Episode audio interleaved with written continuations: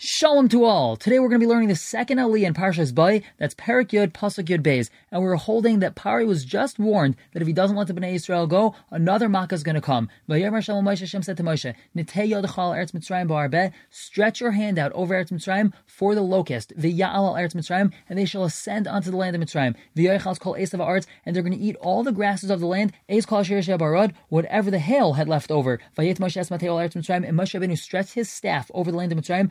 Hashem nihag ruach kodim ba'aretz, and Hashem guided an eastern wind throughout the land, kol that whole day and the entire night. Habaykar haya, the morning came, v'ruach hakodim nasas arbeh, and this eastern wind carried the locust. Vayal harabel kol eretz and the locust ascended throughout the land of Mitzrayim. Vayanach b'chol gvul Mitzrayim, and arrested throughout all the borders of Mitzrayim. Kaved ma'id, extremely intense. Lefanav loy hayakein arba. Beforehand, there was never such a plague of locusts like this. V'achrav loyakein, and afterwards there will never be such a thing like this. Vaychasas aim kol arts, and they covered the vision of the entire land. Vaytachshacha arts, and the land became dark. Vayochalos kol esav arts, vase kol priates, and they ate all the grasses of the land and all of the fruits of the tree. Asher haisia barad, whatever the hail had left over. V'loy noisar kol yark and there wasn't a single green of a tree left over, or the grass of the field in all of Eretz Mitzrayim. Let's just take a look at Rashi Pasuk Yudal. Afterwards, there will never be such a plague. What about the one that was in the times of Yoel Hanavi? Shenemar it says in the pasuk,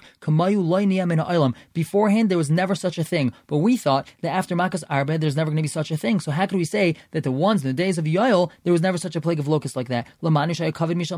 It seems that it was more intense than that of the days of Moshe. We answer Kishal Yoel Harbe. The one that was in Yoel's days, it was a many different types of locust. Shahu Yachad, it was all together. Arba Yelek, Chasel, Gazim, all different types of locusts. Aval Shal but the one that happened in the days of Moshe, Makas Arbe Loyhaya El Shal Echad, it was just one type of locust. V'kamayu Loyhaya V'loyeh, beforehand there was never such a plague, and afterwards there will never be such a plague like at the time of Moshe Rabbeinu. Now let's go back to the Chumash Pasuk Dezayin. Vaymaher Pari Lekrel Moshe Aaron, and Pari hurried to call Moshe and Aaron. Vayomer he said, I've sinned to Hashem your God and you. V'ata now,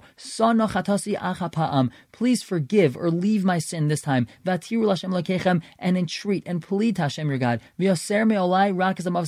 And remove from me this death. and and he left Pari, and he entreated to Hashem. What happened? And Hashem turned around this strong westerly wind, and it carried the locust, and this strong wind dumped it or threw it into the Yamsuf.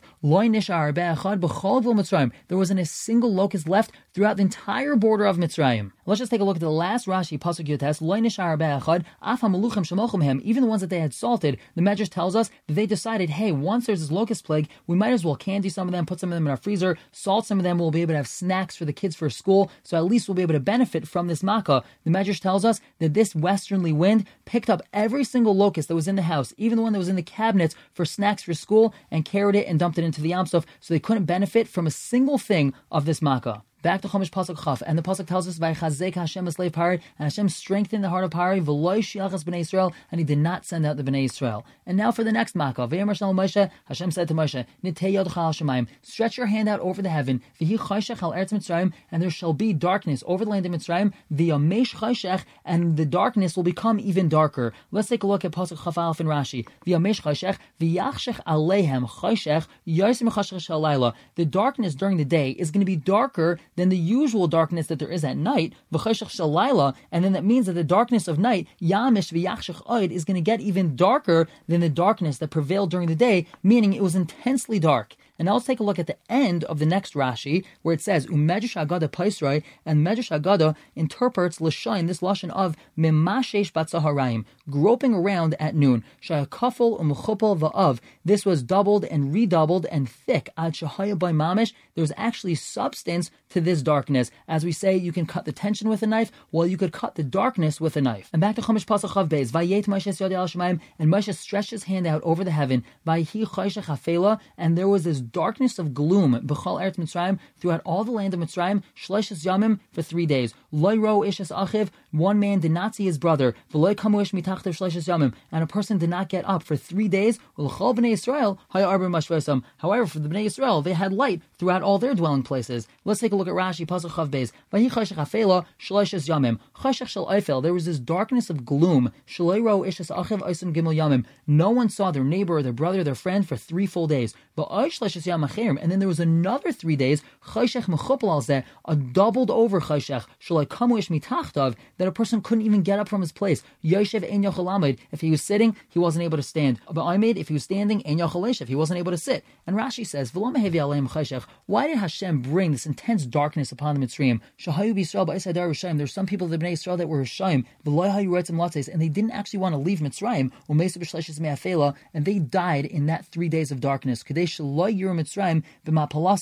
the Mitzrayim shouldn't see their downfall, and say, See, they're getting makas just like we are, and really they're no different than we are.